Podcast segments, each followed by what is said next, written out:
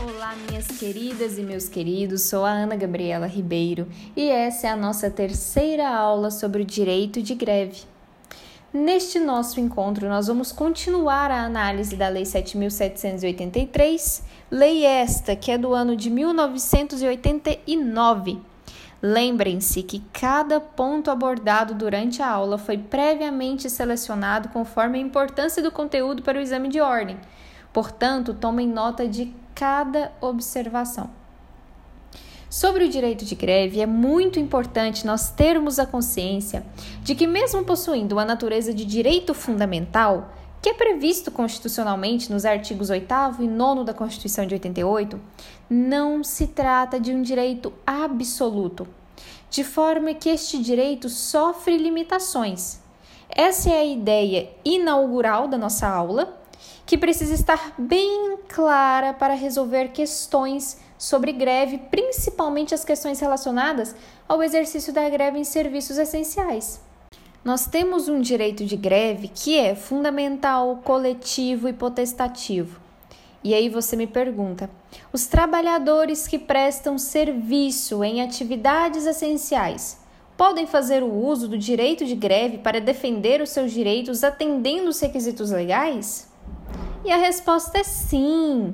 Os trabalhadores que prestam serviço em atividades essenciais estão amparados pela Lei 7.783, de forma que, da mesma forma que nós já estudamos, após restarem infrutíferas as tentativas de negociação em todas as formas que a lei preconiza, podem sim deflagrar a greve por meio do sindicato que representa sua categoria profissional.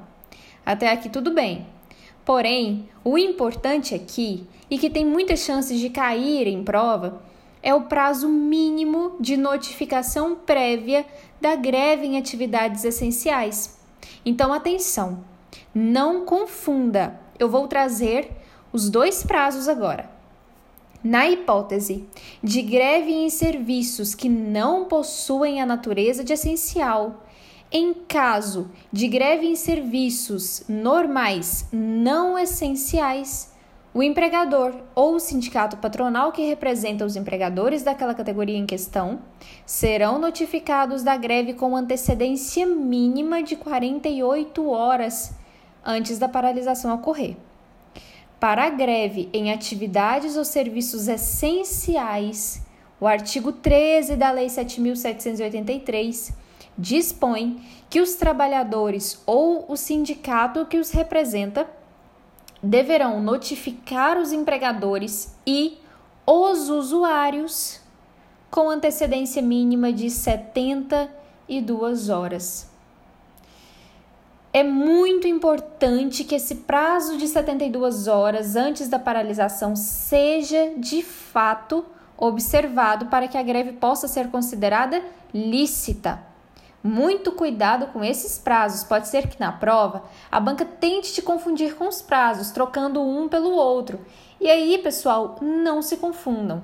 Para serviços em atividades essenciais, deve haver uma notificação com antecedência mínima de 72 horas da paralisação. E aí, tudo bem, nós falamos sobre o prazo. O prazo já está resolvido, você não vai errar na sua prova. Combinado, hein? Mas Quais seriam essas atividades essenciais consideradas pela lei? Pessoal, eu recomendo e peço para vocês leiam quantas vezes vocês puderem o artigo 10 da referida lei, da lei de greve. Quanto mais vocês lerem este artigo 10, mais essa situação ficará tranquila para vocês na hora da prova. A maioria das questões que versam sobre greve em atividades essenciais, colocam uma atividade em específico e coloca a possibilidade dela ser ou não ser essencial e o prazo que teria para notificação. Então, o que você precisa ter em mente é a lógica das atividades essenciais. É muito simples, pessoal. Vocês vão observar que essas atividades são dotadas de uma grande importância para a manutenção da dignidade das pessoas em geral e da ordem social.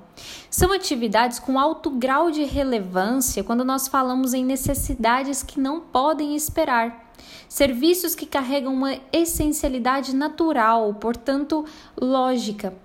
Por este motivo, o ordenamento jurídico ele tenta frear, limitar, condicionar a greve nesse tipo de atividade. Veja bem, nós temos dois parâmetros para analisar. O primeiro é que não pode haver uma diferenciação entre os trabalhadores que restrinja-os de reivindicar, defender os seus direitos por meio de um instrumento lícito. O segundo é que a sociedade não pode arcar com os prejuízos de não dispor dos seus direitos fundamentais, essenciais e básicos, garantidos pela Constituição, inclusive. Aparentemente, até um impasse, não é mesmo? E visando solucionar esse conflito, entre esses direitos, a lei estabelece uma série de diretrizes que nós vamos observar. Mas antes, vamos falar rapidamente sobre quais são essas atividades essenciais reconhecidas pela lei. Olha, é importante que vocês leiam e releiam o máximo de vezes que vocês conseguirem, tudo bem? Vamos lá! Atividades que correspondam ao tratamento e abastecimento de água, produção e distribuição de energia elétrica, gás e combustíveis. Muita atenção para as atividades que envolvem assistência médica e hospitalar. Esse tipo de atividade aparece várias vezes. Vamos analisá-las. Assistência médica e hospitalar, assim como atividades médico-periciais relacionadas com o regime geral de previdência social e a assistência social. As médico-periciais para caracterização de impedimento físico, mental, intelectual ou sensorial da pessoa com deficiência, por meio da integração de equipes multiprofissionais e interdisciplinares, para fins de reconhecimento de direitos previsto em lei, em especial a lei que institui o Estatuto da Pessoa com Deficiência. Outras prestações médico-periciais da carreira de perito médico federal indispensáveis ao atendimento das necessidades inadiáveis da comunidade. Distribuição e comercialização de medicamentos e de alimentos, serviços funerários, serviço de transporte coletivo, a captação e o tratamento de esgoto e de lixo, as telecomunicações, a guarda, o uso e o controle de substâncias radioativas e equipamentos e materiais nucleares, o processamento de dados ligados aos serviços essenciais, o controle de tráfego aéreo e navegação aérea, a compensação bancária e as atividades portuárias. Bom, como eu disse para vocês, é muito importante que vocês leiam e releiam o artigo 10 da lei, porque ela traz várias atividades como essenciais, e quanto mais vocês lerem, mais vocês vão assimilar e entender que é bem lógico. Na hora da prova é só fazer esse juízo do que seria realmente, de fato, essencial e aquilo que causaria um mero desconforto. É importante salientar, pessoal, que o desconforto ele acontece em todas as greves, a greve em serviço essencial e a greve em serviço não essencial. O que de fato vai diferenciar é que nas atividades essenciais ocorre um certo receio de que a sociedade vai ficar insegura ou necessidades não vão ser suprimidas por conta da paralisação. Então vamos analisar o que a lei dispõe, estabelece especificamente para as atividades e serviços essenciais. Primeiro, uh, as atividades ou serviços essenciais que a lei traz no artigo 10 não podem ser objeto de negociação coletiva, ou seja, não pode haver cláusulas em acordo coletivo ou convenção coletiva que flexibilizem, reduzam ou que venham a suprimir as disposições legais que asseguram a definição de atividade ou serviço essencial, e os regramentos que garantem o atendimento das necessidades básicas da sociedade durante a greve em serviços essenciais também não podem ser objeto de flexibilização. Eu vou ajudar com um exemplo. Vamos supor que seja uma questão da prova. Nesse caso, a banca poderá dizer para você que a empresa X, em negociação com o sindicato da categoria profissional, dispõe em uma cláusula de acordo ou de uma convenção coletiva que, por força daquele instrumento, não será considerada como atividade essencial a comercialização e distribuição de alimentos. E aí a banca te pergunta se essa negociação é possível. Pessoal, essa cláusula viola expressamente a lei, contrariando a literalidade. Negociar a essencialidade da comercialização e distribuição de alimentos é ilícito. Todas as atividades e serviços que o artigo 10 da Lei 7.783 traz são objetos ilícitos para fins de flexibilização, inclusive consta a proibição expressa no artigo 611b da CLT, ok? Então vamos para o próximo ponto de grande relevância para a sua preparação. Durante a greve em atividades e serviços essenciais, como ficam as necessidades da população? Como o ordenamento jurídico solucionou essa situação? Pois bem, pessoal, muita atenção nesse ponto. Na nossa primeira aula sobre greve, eu salientei um dos efeitos que o exercício desse direito causa nos contratos de trabalho. Vocês se lembram disso? Quando o trabalhador adere ao movimento peredista, o seu contrato fica suspenso. Portanto, durante a suspensão contratual, durante o período de greve, os grevistas não podem ser demitidos, o contrato não pode ser rescindido, a não ser que haja justa causa. Não obstante, o artigo 7, em seu parágrafo único, dispõe que é vedada a contratação de trabalhadores substitutos. Mas qual seria a exceção? A exceção são as atividades e serviços essenciais. A Lei 7.783, em seu artigo 11, preceitua que, para o caso de greve em atividades ou serviços essenciais, os sindicatos empregadores e trabalhadores ficam obrigados de comum acordo a garantir a prestação dos serviços indispensáveis ao atendimento das necessidades inadiáveis da comunidade durante o período de greve. O que nós podemos extrair desse artigo? Primeiramente, observamos que, mesmo durante o movimento predista, é uma responsabilidade dos trabalhadores e, consequentemente, também do sindicato que os representa, a manutenção de atividades que sejam suficientes para suprir as necessidades mínimas da sociedade. É importante destacar sempre que é necessária a supremacia dos interesses da coletividade. Eles são superiores ao interesse de um grupo, não no sentido de qual tem mais valor, mas sim de qual direito e qual necessidade nós precisamos socorrer primeiro. Em segundo, observamos que a letra da lei deixa claro que essa prestação, mesmo que mínima de atividades essenciais, é uma obrigação multilateral. Por quê? Porque o artigo menciona que a responsabilidade em manter o mínimo de funcionamento nas atividades para sanar a necessidade da população não é só dos empregadores, mas também dos empregados que exercem a função de caráter essencial e também os seus respectivos sindicatos.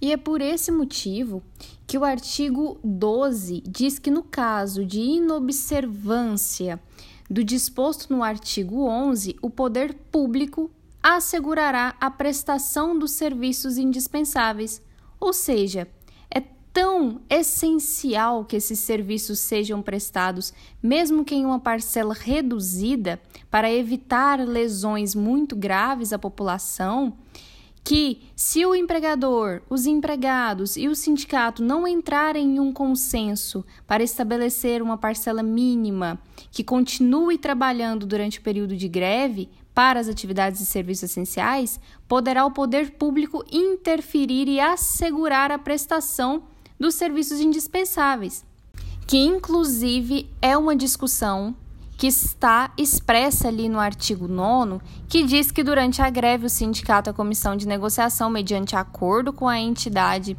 patronal ou até mesmo diretamente com o empregador, manterá em atividade equipes de empregados com o propósito de assegurar os serviços cuja paralisação resultem em prejuízo irreparável pela deterioração irreversível de bens, máquinas e equipamentos, bem como a manutenção daqueles essenciais à retomada das atividades da empresa quando da cessação do movimento. E o parágrafo único completa: não havendo acordo, é assegurado ao empregador, enquanto perdurar a greve, o direito de contratar diretamente os serviços necessários a que se refere este artigo. Então percebam que o ordenamento tenta proteger a sociedade dessa excessiva lesão que a greve pode trazer quando não observados os preceitos contidos na lei. Por isso é muito importante que você leia os artigos mencionados o máximo de vezes que conseguir até o dia da prova, tudo bem? Quando nós falamos sobre a greve em atividades ou serviços essenciais, precisamos nos lembrar que o artigo 114 da Constituição Federal, em seu parágrafo 3, dispõe que se a greve em atividade essencial ameaça a sociedade com possibilidade de lesão do interesse público, o Ministério Público do Trabalho deverá ajuizar dissídio coletivo, competindo à Justiça do Trabalho decidir o conflito. Essa é a hipótese de atuação do MPT em caso de greve. Se for objeto de questão, lembre-se, a atuação do MPT se dará em caso de greve em atividades essenciais que possam lesionar o interesse coletivo, como, por exemplo, no caso dos responsáveis do artigo 11, que nós acabamos de estudar. Se eles não cumprirem com o mínimo de atividade necessária para sanar as demandas da sociedade, cabe ao MPT ajuizar a ação uh, de dissídio coletivo que compete à Justiça do Trabalho decidir o conflito. Não se esqueça, MPT é em caso de greve em atividade essencial que pode lesionar os interesses da coletividade. O dissídio coletivo será perante a Justiça do Trabalho que irá decidir sobre o conflito, certo? E a última questão que eu gostaria de trazer nesta aula é a situação da porcentagem mínima para a manutenção dessas atividades e serviços essenciais que satisfaça a necessidade da população. Pessoal, como se trata de serviços e atividades essenciais, nós temos que ter essa garantia de uma prestação, pelo menos que mínima, para sanar as necessidades da população, certo? E aí pode ser objeto de uma questão na sua prova a seguinte afirmativa: A justiça determinará que permaneça em atividade 30% no máximo. Ou então, 30% seria o mínimo. A verdade é que não existe essa modulação em mínimo e máximo. Vai depender do caso específico, de qual atividade nós estamos falando, de qual seria a gravidade da paralisação em porcentagem, tudo certo? Existem algumas modulações em até 70%. Vamos continuar aí com 70% de atividade, mesmo durante a greve. Por quê? Porque é uma atividade ou um serviço muito essencial que a paralisação seria extremamente lesiva à população. Por esse motivo, pessoal, nós não podemos afirmar um mínimo, vai depender muito da situação, tudo bem? E agora chegou o momento em que nós resolvemos questões de prova, pessoal. É um momento muito importante para que você possa revisar o conteúdo que foi trabalhado nesta unidade. Então vamos começar. Muita atenção. Determinada categoria de trabalhadores em empresas de transporte coletivo está em plena negociação coletiva com a entidade patronal ocorre que pretende utilizar seu direito constitucional de deflagrar a greve da categoria. Assim, nos termos da legislação vigente, deverá observar a comunicação da decisão aos empregadores e aos usuários com antecedência mínima de Alternativa A, 96 horas. Alternativa B, 24 horas. Alternativa C, 36 horas. Alternativa D, 48 horas. E alternativa E, 72 horas. Pessoal, aqui a alternativa correta a se marcar seria a alternativa de letra E, 72 horas. De acordo com o artigo 13 da Lei 7783, na greve em serviços ou atividades essenciais ficam as entidades sindicais ou os trabalhadores, conforme o caso, obrigados a comunicar a decisão aos empregadores e aos usuários com antecedência mínima de 72 horas da paralisação. Lembrando que os trabalhadores em empresas de transporte coletivo estão taxativamente ali considerados como serviços e atividades essenciais pelo artigo 10 da referida lei. Então vamos para mais uma questão. Em relação à greve, assinale a alternativa correta. Alternativa A não se considera atividade essencial o transporte coletivo. Alternativa B. É proibida a contratação de trabalhadores substitutos para os trabalhadores em greve, salvo em casos previstos em lei. Alternativa C. A entidade patronal correspondente ou os empregadores diretamente interessados serão notificados com antecedência mínima de 24 horas da paralisação. Em serviços ou atividades essenciais, ficam as entidades sindicais ou os trabalhadores, conforme o caso, obrigados a comunicar a decisão aos empregadores e aos usuários com antecedência mínima de 48 horas da paralisação. Alternativa E. O direito de greve será exercido na forma estabelecida em norma coletiva de trabalho. A alternativa correta que nesta questão seria a alternativa de letra B. É proibida a contratação de trabalhadores substitutos para os trabalhadores em greve, salvo nos casos previstos em lei, que nós acabamos de estudar, inclusive, que é em caso de atividades e serviços essenciais, quando o empregador, os trabalhadores e os sindicatos não conseguem entrar em um acordo para manutenção de uma parcela dos trabalhadores que continuem exercendo as suas atividades para evitar aí grandes lesões aí à sociedade, ao maquinário e tudo mais que nós já trouxemos. Quanto às demais alternativas, pessoal, vamos observar.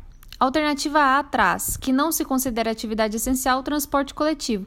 Nós falamos sobre isso na uh, questão passada, né?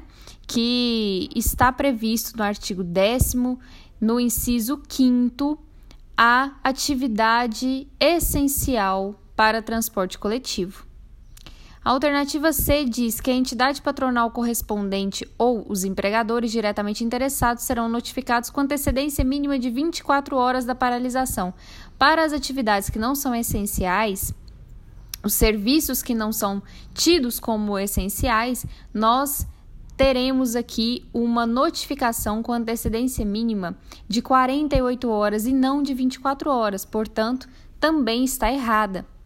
Já na alternativa D, nós temos que, em serviços ou atividades essenciais, ficam as entidades sindicais ou os trabalhadores, conforme o caso, obrigados a comunicar a decisão aos empregadores e usuários com antecedência mínima de 48 horas da paralisação. Não é verdade, pessoal. Nós já vimos que a antecedência mínima para a comunicação para os empregadores e usuários em atividades e serviços essenciais é de 72 horas e não de 48 horas. Tudo bem? E a última alternativa, que é a letra E, diz que o direito de greve será exercido na forma estabelecida em norma coletiva de trabalho. Pessoal, o direito de greve ele será exercido na forma estabelecida na lei especial, a lei de greve, que é a lei 7783. Portanto, novamente, a alternativa correta seria a alternativa letra B, onde é proibida a contratação de trabalhadores substitutos para os trabalhadores em greve, salvo nos casos previstos em lei. no caso que nós já trouxemos. Tudo bem? E essa foi a nossa aula sobre a greve em atividades e serviços essenciais. Eu estou com vocês de mãos dadas até o dia da aprovação. Contem comigo e bons estudos!